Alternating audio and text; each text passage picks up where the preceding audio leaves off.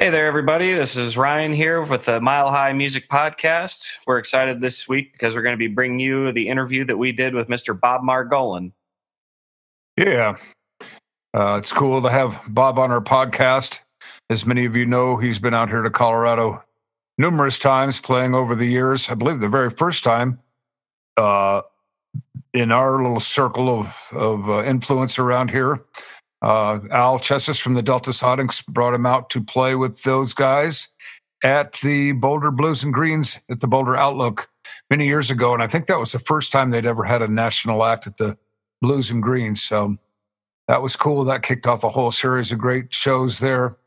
But Bob's been out many times since then, and I've been fortunate enough to play on some of those dates with the Delta Sonics and Bob. And uh, that's always been an amazing experience but it's great to have him on the podcast. We we got into all kinds of stuff, talked about his years with Muddy and the uh, Pinetop Foundation and what he's been up to lately, and just all kinds of good stuff. So uh, it was a, a, good little chat we had, and uh, hope you all enjoyed as much as we enjoyed taping it.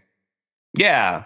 And uh, just want to remind all you guys that you can check us out on our Facebook page at Mile High Mu- Music Podcast and make sure that whatever you're listening to this on, you uh, drop us a uh, rating and maybe leave a comment if you like, kind of help us get this thing off the ground for us. Yeah, drop us a rating, five stars. Ha ha ha. All right, enjoy the interview, everybody. All right, welcome out to our fourth Mile High Music Podcast with Kyle and Ryan. And this evening we have an extra special guest with the great Bob Margolin, uh, noted singer and blues guitar player been around for many years. Uh, was in the Muddy Waters band for uh, a little over seven years, right, Bob? Mm, a little under, but who's counting? well, a good, good stretch of time and did some great work with Muddy and has had an awesome career of his own as well. So we're happy to have you on board, Bob, and thrilled to be able to talk to you about, about your adventures in the music biz and playing blues all around the world. And we just want to thank you from the bottom of our hearts for being here with us. Well, I'm glad we can get together some way, huh? Yeah, right. In this this day and age of being quarantined, it's it's nice to be able to talk to somebody besides Ryan and my wife. Right. and hey, it's Bob Margolin, so all the better. It's cool.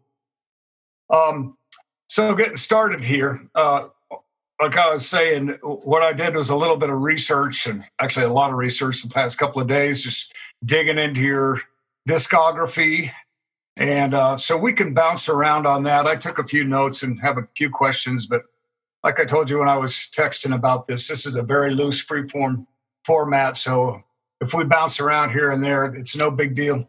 Um, we just are fascinated to learn about what you've done in the blues world and and uh, to be able to share that not only with our friends out here in Colorado, but everybody on the good old interweb. So uh, be cool to, to look into it. So in my notes here, Bob, I got you starting out in the 60s working with a couple of bands, Indigo and Freeborn. And it seems like Freeborn got a little traction out there in Boston where you grew up. Is that right? Well, there were a number of bands by that name, and it's that's really a long time ago. Right. Yeah. Uh, and I was uh, a teenager or a young adult when I was in those bands. Yeah.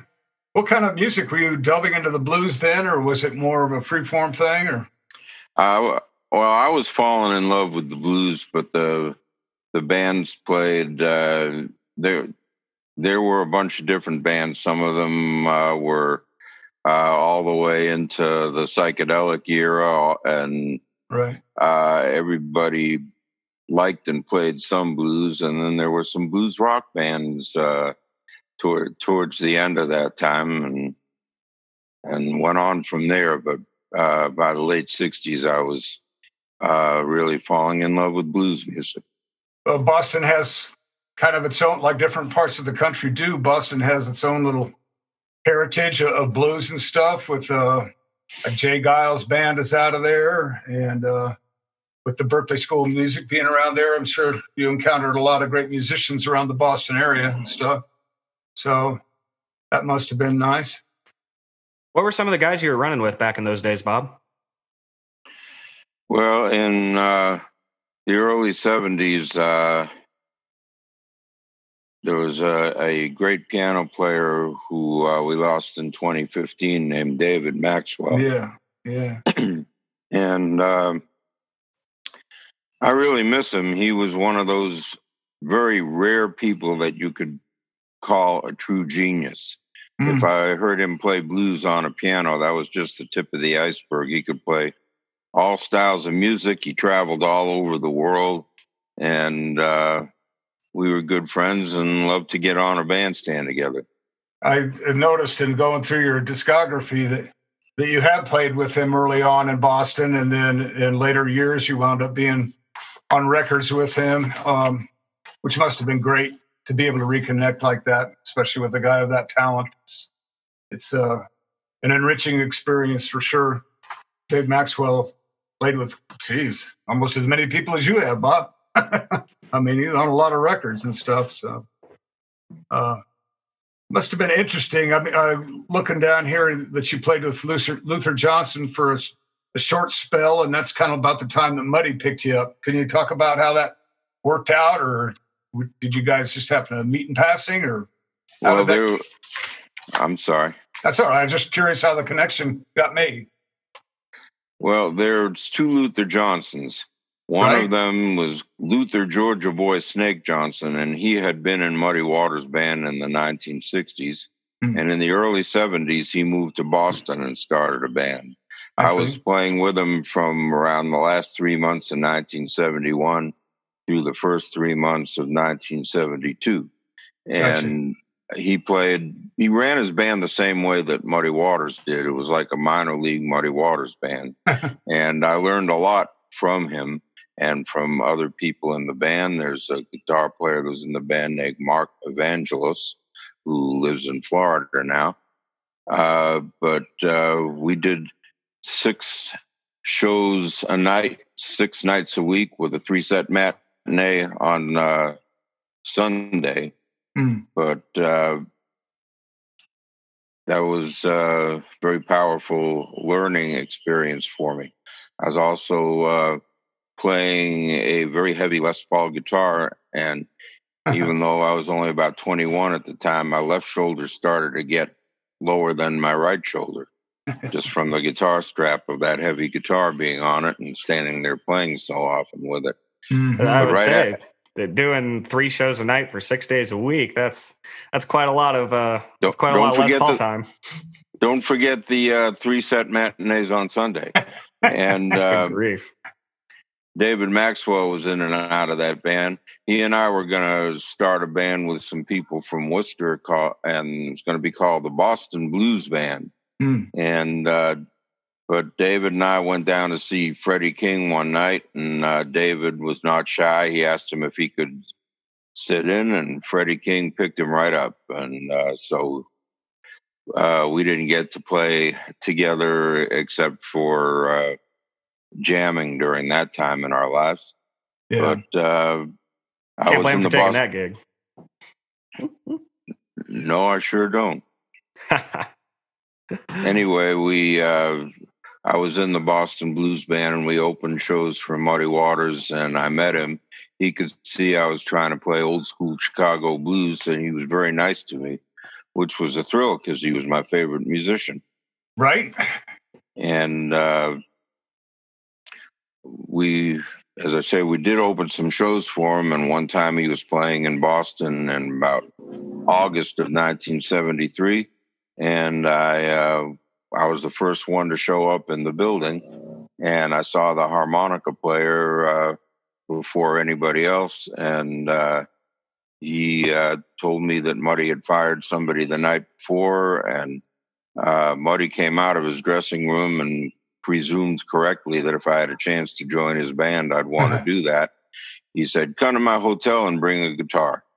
So Wow. I did, and I had him scoped out good. I played some some of the same style of uh, blues that he played, old, what he called old school Chicago blues. And uh, when I got to the end of the introduction, Muddy started singing, Hmm. which was the biggest musical thrill I'd ever had up to that point. I'd say. And uh, I don't think he thought I was a great guitar player. I think he uh, it was more like a puppy doing a trick. But uh, he uh, took me in the band, gave me a chance to get on the road. I'm still riding. Uh, actually, up until five weeks ago. Right. For all of us. Yeah. Our drop dead date was March 13th with the Corona. That's the last gig Ryan and I played together. And and uh, I don't know. I don't know what's going to happen with all that. But I'm just thinking, like when I was that age in my early 20s, I mean, you talk about it being a thrill. I, I can't imagine this guy who's your favorite musician anyway would have been a thrill just to go see him play, much less be invited to join his band. Uh, and I can't imagine the emotions you must have gone through, like your first time going out to Chicago to to play with him out there, you know, in the heart and soul of, you know, where all this this blues erupted out of, um, the Chicago style blues, and and being able to now become associated with, you know, Pinetop and Willie Smith and many others, it just must have been you, you must have just had to pinch yourself. Huh? I mean, I can't imagine what that must have felt like for you. You seem like a pretty calm, collected guy, but wow, that would blow anybody away. Uh, I promise you, I appreciated it fully in the moment. Yeah, yeah, it must have been really something. Um, so, on that, uh, once you hooked up with him, was that the first time you went to Chicago? Uh, yes, it was. Um, I didn't do it uh, right away. The first gig that I um, played with him was at the end of the week when I joined the band. That was in Boston, where I was from.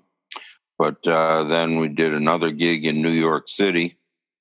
And uh, then after that, I started uh, going out to Chicago, but I still lived in Boston at the time. So I would take a, a flight out there and take a, a cab to wherever I, I, had to get to to meet the band. Mm. So, what but was it, that like was, for you? Sorry, uh, what was that like for you? Kind of the first time going into Chicago, which for you a little bit of like your uh, musical holy land and and doing that on the back of now being fresh into Muddy Waters band. Well, I was aware of the music. I was aware of the importance of Chicago in the music, and I, uh, I, I have to say, I enjoyed it and appreciated it at the same time. Mm-hmm. It wasn't like, okay, yeah, I'll go here and go there. It wasn't like, oh my God, I'm living the dream. I, it was a it, it, it, was a great opportunity, and uh, I enjoyed it and tried to make the most of it. First, to please Muddy, which was my job, mm-hmm. and second of all, to learn a lot for myself and to be able to use that during the time I was playing with him and for myself later on. So you had your eye on the big picture on that from uh from the early days. Uh, that's a good way to put it. Yeah, that's great, man. And it really is. Uh, obviously, you made uh, smart moves on that front. Yeah. Um, I'm going down as the timeline kind of unfolds here. A lot happens in a relatively short amount of time. Uh, the uh, I'm looking at my notes here. The um, the uh, uh, let me see the Unk and Funk album gets worked on and released with a killer lineup with Carey Bell and Willie Smith and Pinetop and Calvin Jones. And uh, I couldn't find where that record was recorded. Do you remember that?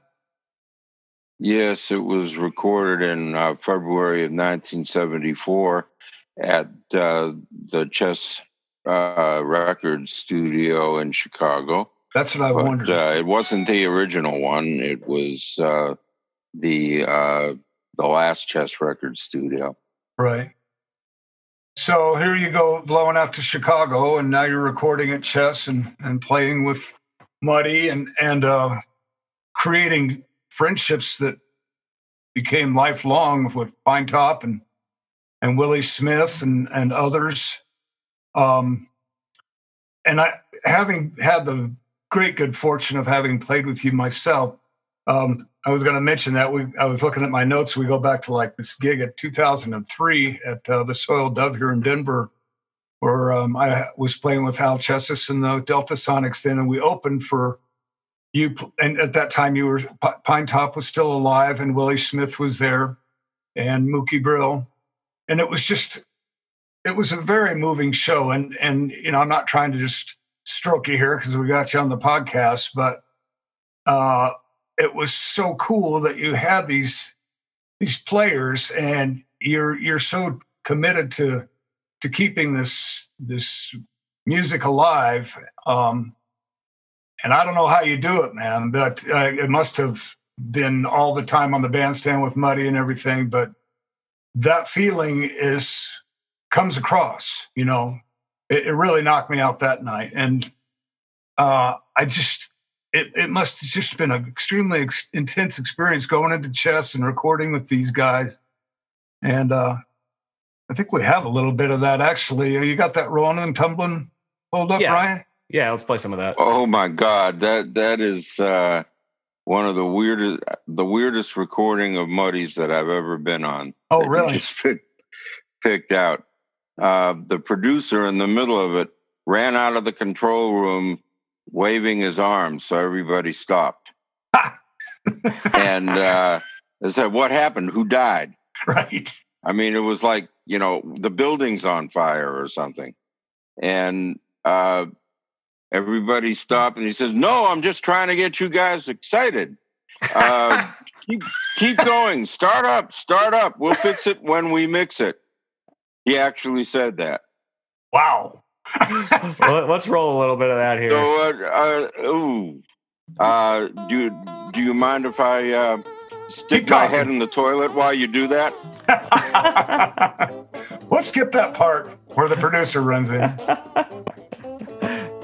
Is this the right cut? No.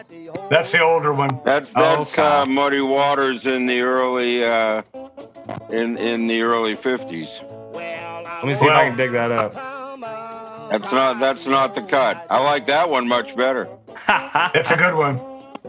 So when but, I that, was but that I, I was four when that recording came out. That's a good version. Um, when, when I was doing my research on this, I trying to find some of this music isn't as easy as you it ought to be, and the the Unk in Funk was particularly hard to find. I thought I'd picked out the right rolling and tumbling there, but that's okay. Great cut anyway. Gotta love Muddy doing rolling and tumbling. So W- Oh. well, I, yeah, and I can take my head out of the toilet now.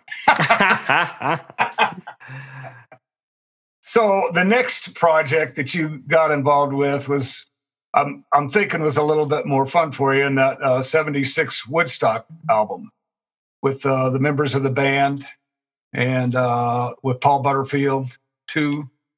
Uh, that must have been really something digging into that whole thing with those guys. Uh, could you talk about that a little bit?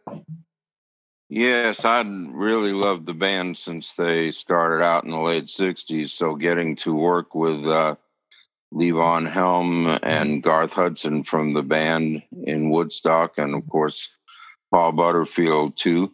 Uh, that was that was just a thrill. From our band, uh, me and Pinetop were there, and of course it was Muddy's album, and um, it. Uh, it really came out good. It was a, a great album, and uh, getting to know uh, Levon and Garth a lot better uh, Yeah. was was a real thrill, and uh, those are friendships that lasted. Sure enough. And going on to do the last waltz that same year, I mean, it, um, just pretty heady times for you and stuff.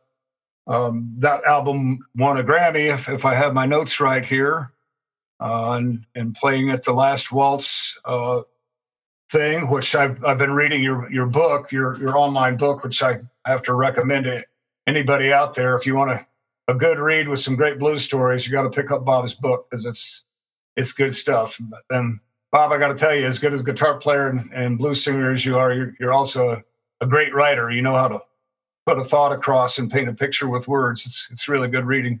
So thank you for that. But um, so going on to to do the last waltz on the heels of having recorded this, and I'm kind of assuming that it went in that order uh, that year. I couldn't find the exact date of recording the um, the Woodstock album, but I'm assuming that came before the last waltz, right? Yeah, the Woodstock album was recorded in January 1975 and oh, okay. came out a couple of months later. And in 1976, the last waltz was at the end of the year. Right. Uh, that uh, happened on Thanksgiving, and the yeah. movie didn't come out till 1978. Mm. It all happened so fast.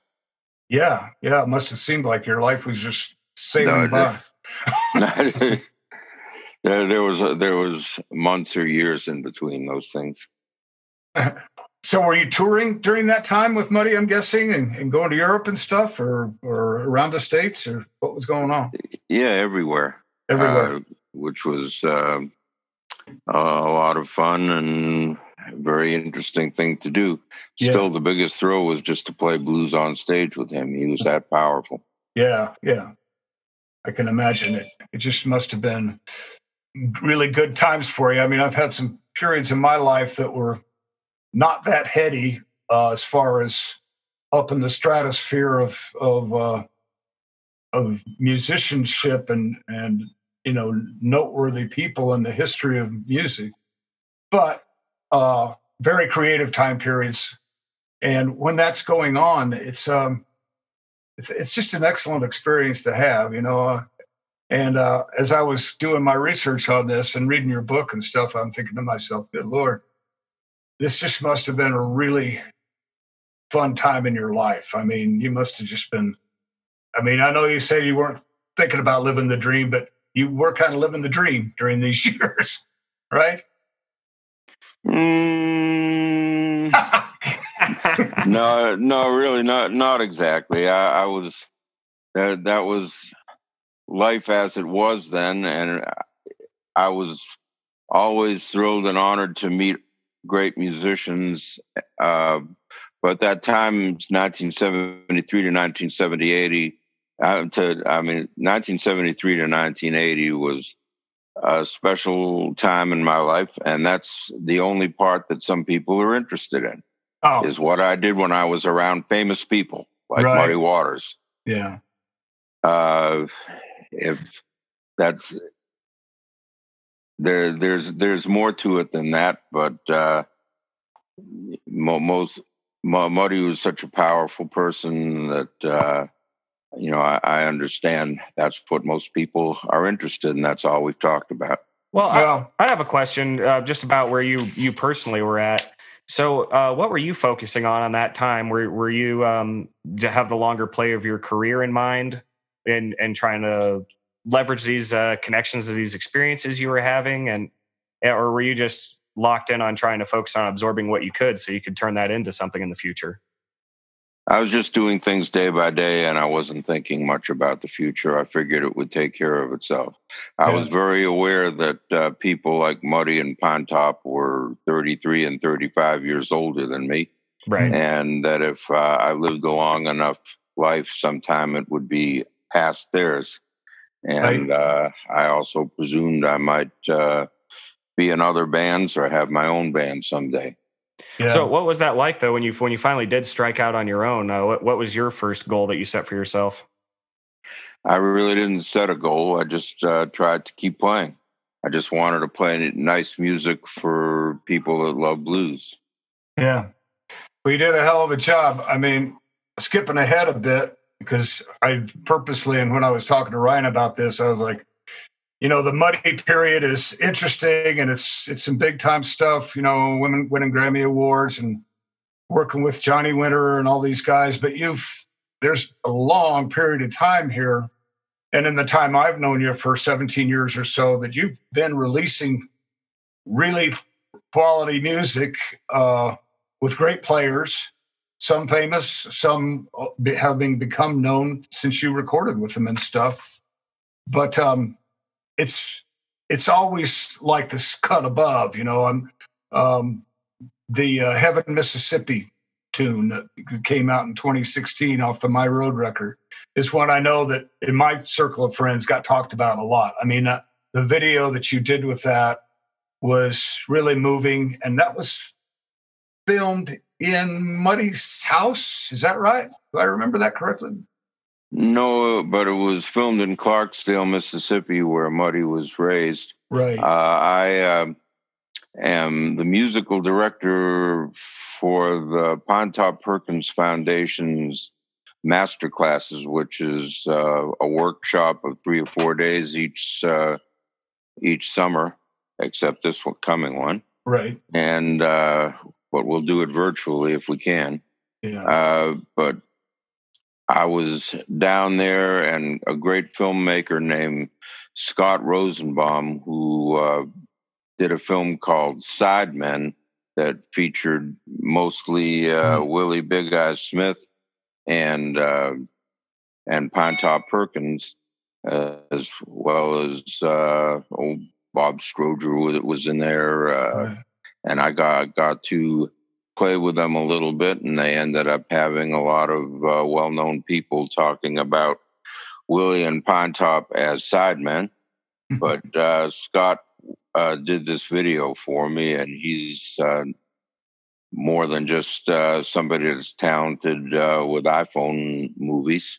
Uh, he, I had him put together that video and two more since then, and uh, I, I think they're special.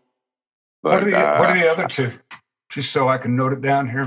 Check it out later on. Okay. Uh, one is from 2018. It's a song called Mercy. And one uh, was uh, released uh, actually in in the last uh, few months called Overtime is the name of the song. And that's from an acoustic album that I made uh, last year, Yeah. the end of last year. This guitar and me tonight, right? the, this this guitar and tonight is the name of the album. Yeah, right, right.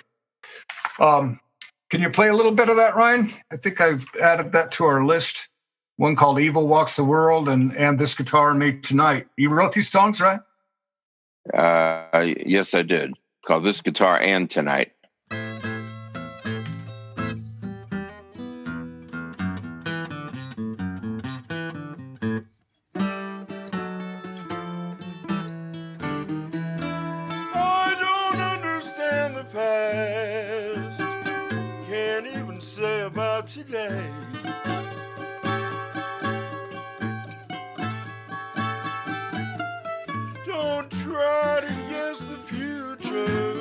So, Bob, I want to ask you, um, what was the uh, inspiration for uh, this this being the time to do an acoustic album?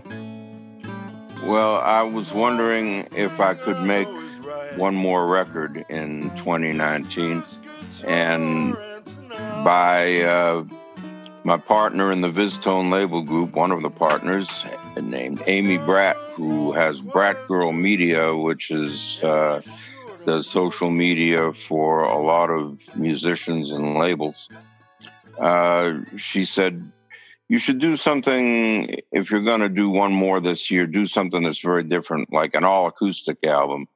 And I just had a uh, old acoustic guitar fixed up, and so a little blue light bulb went on over my head, and uh, I uh, I made an acoustic album, and it's uh, all original songs on it. One was an older original that I repurposed uh, for for this album, but the uh, all the other ones I just wrote uh, during the summer and recorded them at home with an acoustic guitar. Nice. Since uh, a, a lot of our listenership are also a bunch of musicians, uh, what what were, guitar were you playing? It's uh, mid 1930s Gibson L double O. It's a small bodied acoustic guitar that's uh, has no highs and no lows, but it's angel sweet in the middle, and it Mhm. weighs about a pound. we actually have a was that a 1945 uh, LO? Yeah. That's like I think it's the the cheaper version of that, and it's, it it does have a sound to it. Yeah, I bought this guitar for 300 bucks, man. I now to explain that, the bridge was screwed on with a Phillips head screw. So, you know, That's- that thing is fucked up. it needed a little work, but I figured for 300 bucks, I couldn't go wrong. I took it to a luthier and got it fixed up. But that guitar you were playing on that recording, I've been, I've listened to the record. It's just, it's, it's a great record, man. I, I love the, the acoustic stuff and uh, came out good. I would think you'd be pretty happy with that one.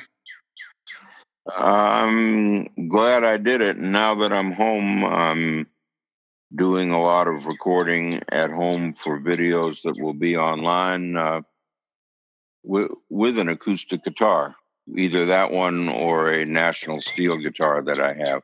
Hmm. Uh, but I've Oh, in the last couple of days, I've uh, pulled out an electric guitar and played it through a really, really small amplifier Yeah. too, and I'm going to do some of both. But since I'm not out there gigging, I'm going to do as much uh, playing from home as I can and record those and have them uh, probably published on Facebook and YouTube. That's Cool. great, man. Do you do a lot of recording at home, or is this a new experience for you? No, I've uh, done uh, a lot of the recording that I have done is at home. The last two albums, this one and the one before it in 2018, that was just titled after my name. And I did one in about 2006 called In North Carolina that I did at home all by myself. Right. So you have your local guys there, uh, Chuck Cotton, Tad Waters, right? Do I have that right? Uh, T- Tad Walters. Walters. I'm sorry. It was Muddy Wa- Waters. Right. Not- no and, relation. and, and, no- and no little Walter or big Walter. right. or medium sized Walter. No, but there was Walters. Well, that's good. um, those guys live in North Carolina. Um, do I have that right? They do. They do. So, are you able to do anything with them right now at all? you guys able to, you know, like like Ryan and I have been doing some trying to get together online to do stuff, or or however we can. Uh, Sending Or is- tracks back and forth and all that. right. You guys able to do anything like that, or you just kind of shut down for now? Well, yeah, we are we are shut down for now. We would have had a few gigs together around now, Yeah. but uh, I've been doing other things too. One thing that has been a real thrill in the last uh, few years, say since 2016 was the first one, was to do a celebration of the last waltz. But Mm. it's not people trying to reproduce the the band's music or the la- the music that was in the last waltz, but really well known musicians doing their interpretation of it. And I got asked to do it because I was in the original Last Waltz and I tried to bring some Muddy Waters and some blues to those shows. And it was, um, got to say, it was an amazing experience for me to be around the musicians that were doing it, like uh, Warren Haynes and Don Was Mm. are the musical directors. Wow. Uh, they uh, had Jamey Johnson, a great country star, uh, was up there with us uh, right from the very first ones. Uh, Michael McDonald was playing piano and singing on on some of it. John Medeski, uh, genius piano player. Yeah. Uh, that's you know, on the last tours that we did in last November. Uh, we also had uh, one of the finest musicians I've ever ever seen, and he's uh, relatively young, Lucas Nelson. Yeah, that guy is unbelievable, man. I've been listening to a lot of his stuff um, lately. A lot of the young guys have been kind of blowing my mind. Of course, I don't think Lucas is that young anymore. He's probably in his mid 30s or so by now. He's, he's he's 31, I think. oh, is he really? Wow. That guy He's really is- really getting up there. well, that's Ryan's age. so- Yeah. But uh, Lucas is a talented young fellow, man. He he knocks me out. He's he's got his kind of the same timbre of his dad's voice, but he his writing he takes it to another space. Uh, that's all I can say. I've been listening to his most recent release and talented guy. It just must be great fun uh, going out and doing something like the last waltz. I was curious about that project. So, do you guys play the songs that are in the movie, or like like if you doing like the muddy, bringing the blues part portion of that show, you kind of just pick whatever you want to do and uh, and plug it in that spot. How does that work? Well, I almost always do the song that was actually in the movie that Muddy did, which was Mannish Boy. Right. But uh, it was going over so well, the promoters asked me, uh, Have you got anything else? and I said, "Well, um, little bit." But he also did at, at the uh, at the last waltz concert. Muddy and Pinetop also sang the song "Caledonia" together. So I did that, and they asked me, "Well, do you have anything else?" And I said, "Well, actually, at the last waltz afterwards." All the musicians hung around in the hotel and had a big jam. And about seven o'clock in the morning, the next morning, Bob Dylan came in and uh, kind of commandeered the instruments that were in this rehearsal space that was turned into a party room and uh, started a blues jam. And uh, he had me playing with him, but uh, also Eric Clapton, uh, Levon Helm, Paul Butterfield, Ron Wood, wow, Dr. John, and yeah, did I say Paul Butterfield? Yeah. And yeah. Uh, well, then he must have played twice.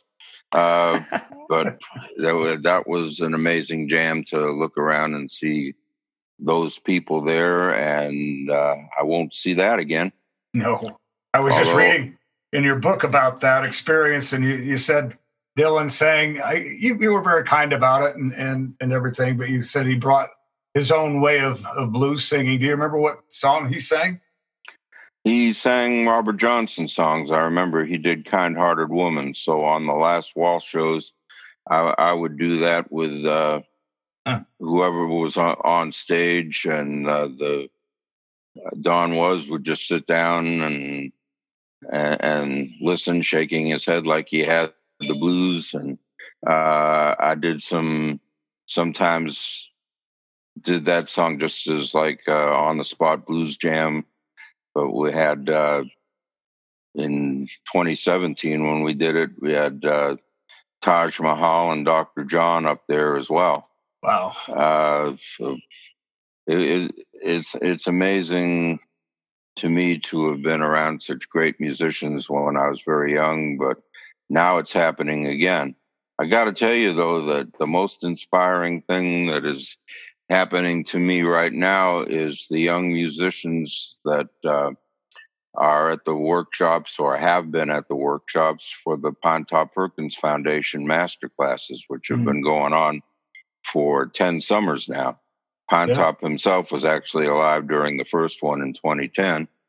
Uh, but uh, to meet and see young musicians with so much talent and social grace. People always say, Oh, Bob, it's w- wonderful that you're mentoring these kids. I say, I'm not doing that. I'm trying to get them to be my life coach. These, these kids are so smart and so talented and so cool. And uh, I uh, have friendships with them. They just happen to be younger than my socks. I hear you, man. I've been doing this band with Ryan here the last five years, and two of his buddies are in it and they're 30 something and it's it's been great for me i mean i've done a lot of different kind of projects over the years and but i've never been in a band that three there's three members in it that are uh let me see 30 30 some years younger than i am and uh i don't know i don't i hear young people kind of getting a a little grief about this and that these days but my experience has been it's it, i I can see how that would be very inspiring for you. We've got had a couple out of Colorado be down there. Grace Kuch and uh, Austin Young, I think, has been down there for those two, I believe, right? Yeah. Um, as a matter of fact, uh, we've been making uh, videos uh, with the, through the Pinetop Foundation, and uh, today I just recorded a uh, voiceover for an introduction for a video that Grace is doing for us. Nice. And nice. Uh, and Austin Young, an incredibly talented musician uh, from from Colorado. Uh, I, I haven't seen or talked to him in quite a while, but I miss him and uh, I enjoy his company whenever I can. Yeah, well, he went and got married, you know, so sometimes that'll change your focus a little bit. Yeah, he's had his plate full the last few years because uh, I know he also had to go do a semester abroad for college. I mean, Austin's also incredibly intelligent. He graduated at the top of his class in college, so that that cut into his uh, guitar playing time a little bit. But yeah, can't fault him for that. I mean, he's just an ambitious dude. he really is talented guy. And we got Nick Clark. Did Nick, Nick uh, did he go to the Pinetop workshops ever? I'm, I'm not Nick, sure. Nick, did- Nick did once or twice, and the last time I saw him was in January in Memphis uh, Right. during the IBC, and I, I believe I, I saw you from a distance there, Kyle. Yep. Yep. I think I, I think I, I was I walked by that little pizza place on the corner, uh, uh, and I, I was talking to somebody, and I was going to the Rum Boogie, and somebody came came up and said, "Hey, that's Kyle back there," and we kind of waved. that was my wife. She she she will She's like corral that. people. Yeah, she will corral people. She Well, she, she she corralled me. She herded me like a border collie. she'll do that, man. Uh, she one, did the the, same thing to me. one of the funniest things to watch was uh, watching her do that with BB King. yeah. So Kyle got the opportunity to with the uh, Delta Sonics to open up for BB at uh, the Fox Theater No, it's at the Boulder Theater. or Boulder Theater. That's right. And Yeah. um, and you know we're allowed to hang out in back since he was uh, you know in the opening band. So and she's just going around chatting with all the band members and stuff. And in the middle of BB's set, she asked one of his handlers if uh, you know it'd be all right to grab an autograph because Dad brought with one of his records and. And the, the guy said, mm, no, probably not. You know, it was definitely like not cool. And as soon as he comes off a stage, she just pushed past all of his handlers and gave him a big hug. And oh, hi! By the way, you should meet my husband. and like, That's Karen. She's just and BB didn't seem to mind at all. He he seemed to you know he likes pretty girls and Karen's a pretty girl, so That was probably a better opener than uh yeah, than your old ass. right, right. But yeah, it was cool seeing you down there, Bob. I, I knew you were busy and and uh, you all got a million things going on with the Blues Foundation and everything. So I hate to impose upon people when they're doing stuff, but we watched most of the show at the Rum Boogie that night from up above uh, on Wednesday night when you were playing, and I just you got a good thing going on, Bob. You're so gracious. Uh, you know, you just there were some other talented young guitar players there. You just step back and let them do their thing, and uh, it was a great night of music. Uh, we really enjoyed it. Karen and I sat up there the whole night and watched you go, and it was it was killer, man. Quite enjoyed. As a young guy in the scene that's often kind of had a hard time get, getting some ups, you know, 'cause it can be hard to break into the scene. I really appreciate what you've been doing, especially like taking your showcase at the Rum Boogie out- down in Memphis. I've seen you down there three times now. Yeah, to take your position and, and use that to give a boost up to some of these young players that are out there. I think that's a really admirable thing you do. Uh, it's a great opportunity for me to hang out with all kinds of talented people, and uh, that's that's the way I see it. It's a real blessing. So the VizzTone thing, I, I don't know enough about that, and I wanted to ask you about it while I had you on here. If you could talk about it a little, it's a unique kind of record label. It's not a normal record label. I know that much. Um, uh, what what is the kind of framework of, of VizzTone? What, can you talk about it a little bit? VizzTone is a label group, independent artists. Okay. Uh, we partner with them rather than uh, be a traditional record company, and it's they pay for their own production, but they get it exactly as they want it, and if we like it, actually, if we love it, we work together with them to promote it, and it's a good um, business model for the present times. Uh, the old, old days are kind of gone, Yeah. but uh, it, it works for us. And it started off with a record that I did uh, in about 2006 that came out in 2007 called In North Carolina. And now we've got about 150 releases in the years since. Uh, some of them have been Wow. uh, you know, three or four of them have, have been mine, but uh, just many, many wonderful uh, musicians past and present, and hopefully future too. Yeah, right. So it, it's. I'm assuming it's. Is it set up like a nonprofit or an S corp? or- It's uh, an unintentional nonprofit. No, ser- seriously, uh, seriously. Uh, so, some of the albums do well, some of them don't. It's uh, it, it is certainly a business, and uh, it operates like a record label in a lot of ways, in that we get our artists uh, professional distribution and professional publicity, but. Uh, Hmm. it's they they are still independent in that they own their own masters and uh, decide on the content of their albums. Uh, and Hmm. if if we like it, which sometimes we do, uh, then everybody uh, gets a good good shot at doing well. Them and us. That's a really forward thinking idea of how to run that. I gotta say. Yeah, it really is because other other labels and other you know companies have seemed to use a similar template.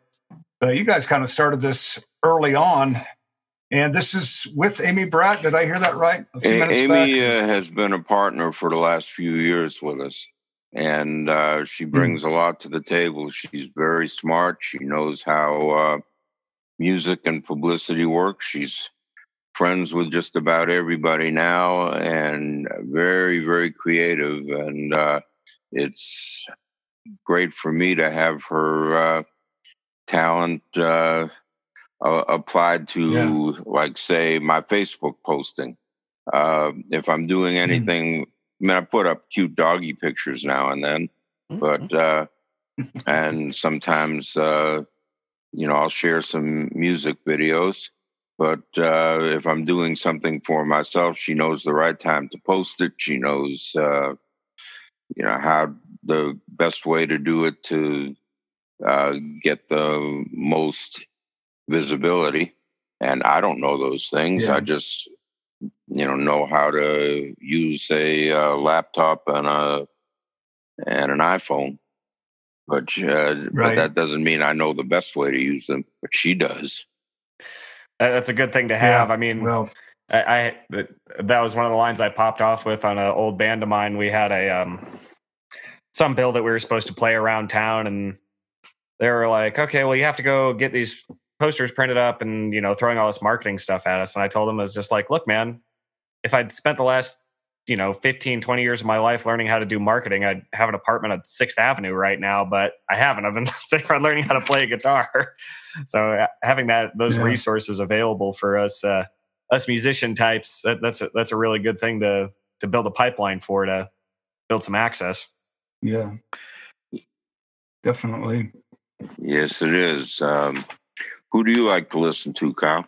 I'm not Kyle. I mean Ryan. oh man Andrew. I, I'll I- take I'll, I'll take it from both though. I, I listen to a little bit of everything. I Oh, mean, growing up with my dad here, who's who is uh, the self-admitted blues snob back before there was even a word for such a thing. Um, that's definitely what I grew up on. Um, so a lot of the early records in my in our house were a lot of the Muddy Waters records and um, a lot of Allman Brothers. I mean, we, we went to go see the Allmans about a bazillion times, and uh, I, I listened to my CD of the Fillmore East so many times I actually wore my CD out. so a lot of that blues rooted stuff. Um, but I, I get around a little bit, you know. Um, I, I was like a metal guy in high school for a while, so there's a, a history of that. But uh, these days, as far as the newer guys I'm listening to, um, I've especially been a lot into uh, JD Simo and, of course, Marcus King, who's been making some huge waves. Uh, those are some of my favorite guys who are out right now. I mean, th- those guys just keep producing kick ass record after kick ass record. Yeah, uh, I saw Marcus King at a uh, benefit for the Blues Foundation in New York City in 2017, and Hmm. wow, he's a great singer and a great guitar player. I really enjoy him a lot. Yeah, I, I saw him by accident. Actually, our, our current bass player uh, Nick Polly, he lived near this club on the north end of town, and I hadn't seen him in a while. And so we he were he had some buddies that were opening up for him, but neither of us had heard of him before. But we just bopped into this club to to watch these openers, and we're kind of hanging around and you know talked about maybe kicking back to his place and playing some songs. And he's like, "Well, you want to at least hang out and watch the the headliner for a couple songs?" And we're like, "Yeah, sure, okay, I guess." And we both just stood there for the rest of the set with our jaws dropped to the floor. I think this might have been like 2015, 2016. It was right before he started getting a lot of national attention. And uh, Yeah. I, I went up. I, I I usually don't like go, you know, have stuff signed or talk to people afterwards. I know you're kind of in that space sometimes, but I went up and had him sign my ticket, and I was like, I got I got a feeling you're going places, dude. And I think he was Yeah. just turned 20 years old at the time, and he was such a nice guy. He said, "Oh man, I I really hope you're right about that." And I was like, "Dude, I don't think you have to worry about it." The guy is amazing. I just listened to a podcast where he got interviewed and playing some of his new records, and um, El Dorado is his new release. Good lord, the guy sings like uh, Al Green, you know, and and plays great guitar. And so, yeah, for me, I try to. It's cool to be hanging around younger guys. I would have never checked out, like for instance, the Black Keys had it not been for Ryan. I would have never I would have never heard of them, even though they sell their records go platinum. So to be able to check out that kind of stuff. Have you listened to the Black Keys, Bob? No. Uh, I, I know who I know who they are and what they do, and I guess it's a blues based duo. But uh, I, I, to be honest with you, I haven't heard them. It's it's interesting. I mean, the guitar player has a well of of blues, you know, some some licks, some standard stuff, and some stuff that he's embellished upon. But um, you know, it's uh it's it's it's very loose. It blows my mind that these guys have done this as a duo and recorded their records in their garage and had this huge success. I mean, I, I like it. Um, I can think of guys that could do it easily, you know, like a person such as yourself could do it as well, or maybe even a lot better. Um, and not to not to slight those guys as talent, it just is what it is, you know, and, and they're good. But um, it just blows my mind that they've had the success they have had, and I don't know how that happened.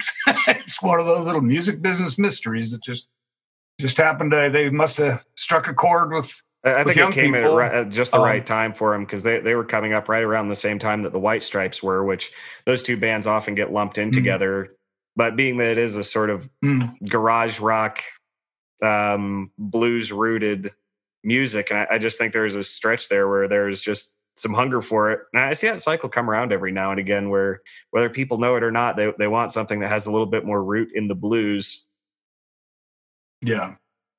Well, it's a timeless timeless thing, and I, you know, I I. Uh, uh, you're you're an inspiration to us out here, Bob. Um, I mean, I think I, as I've gone through your discography, and uh, yeah, you have played with a lot of extremely noted people. I mean, I, I'm looking at uh, uh, coming out of into the early '90s, and uh, the Chicago Blues album, which looks like it was made in Austin, and you had Jimmy Rogers on there, and you have Kim Wilson, you know, and and and guys like Kaz Kazanoff working on it, and uh, it's it's it's really something to step back and look at. Uh, you have every right to be proud of of this uh, of this legacy you've you've created, and you're still doing it, which is great, and to continue to nurture it with the with the with the Pinetop Foundation thing and bringing young people along. It's it's really something, man. Good Well, on you. I appreciate it. I'm working harder than I than I ever did just to keep making music. It's uh, a lot of people are working from home these days, and I'm hoping that something good is going to come out of that. Uh, Yeah. just just uh, a couple of days ago, I sent a video of me playing a, a Muddy Waters song, playing a guitar part and singing it, and leaving space for harmonica and vocal. And I sent it to a friend of Hmm. mine in Switzerland, and uh, you can check it out. He he just put it up on his uh, Facebook page and uh, shared it to mine. His name is Bonny B O N N Y, but it's not like Bonnie the girl's name. It's named after Saint Right. Boniface and uh, Bonny B. And he's a great, great blues uh, singer, and he plays uh, harmonica and uh, also cigar box guitars uh, real well. He has his own blues school, blues school in Switzerland and uh, his own blues club. And uh, he put this very nice uh, collaboration. I I recorded my part Sunday. He recorded his part yesterday, and today people all over the world are singing it, or are seeing it, seeing it. man? I don't know if they're, they're singing it. Maybe they'll sing along, but uh, it, there there are collaborations happening. And meanwhile, I'm trying to make uh, videos by myself at home. It's just like playing live. Well, Bob, uh, you know we've been uh, keeping you on the line here for quite a while. I don't want to hang you up too much longer, so I just wanted to ask you uh, one more question here, and then we can let you get rolling. Um, so you seem like uh, you've done a really great job, sort of uh, embracing the changing times here, and I mean, with the what you're doing with VizzTone is really forward thinking, and and sort of, uh, I, I think you've done a good job adapting to the modern circumstances, but that also get, has given you a wide breadth of sort of being able to spend time with these guys that were at the very cutting edge of the recording music industry. And now you're sort of doing some stuff that's on the bleeding edge of where things are going and have been able to uh, maintain a lifelong career in this business um, do you have any particular advice that you would send out to people who are maybe starting out their career or in the early days of it and uh, what they can do to maintain a lifelong career like you have Business wise, watch what I do very closely, and then do the opposite. Uh, I'm a terrible businessman because, and I, here's where the real advice comes in. I just follow my heart, and that does that rarely leads to money. Uh, there's a T-Bone Walker si- song from a long, long time ago uh, that has a, a line in it that I just love. It's "Give me the rainbow and keep the pot of gold." uh, I'd like to make enough to make a living, but uh, the pot of gold is what I enjoy right now. Uh, I'm home, and it's uh, going to be sunset here soon in North Carolina. Uh, I've got two dogs on the porch with me, and I'm uh, talking to you virtually uh, on uh, a laptop. I'm pretty happy. um living this way. I am living like a billionaire without the money. Right. Yeah. Yeah, like the going down slow song. No, I know I'm. I ain't going I down. not. You, you, you go down any speed you, you choose. All right, Bob. Well, thank you for taking this time to hang out and talk with us and and uh, share some of your nuggets of wisdom and some of your stories, man. We really appreciate it. Really, Bob. Thank you so much, Well, man. thank you. Have a good time with my nuggets. Will do. Will do. All right, you have a great evening, brother. You too. Thanks, guys.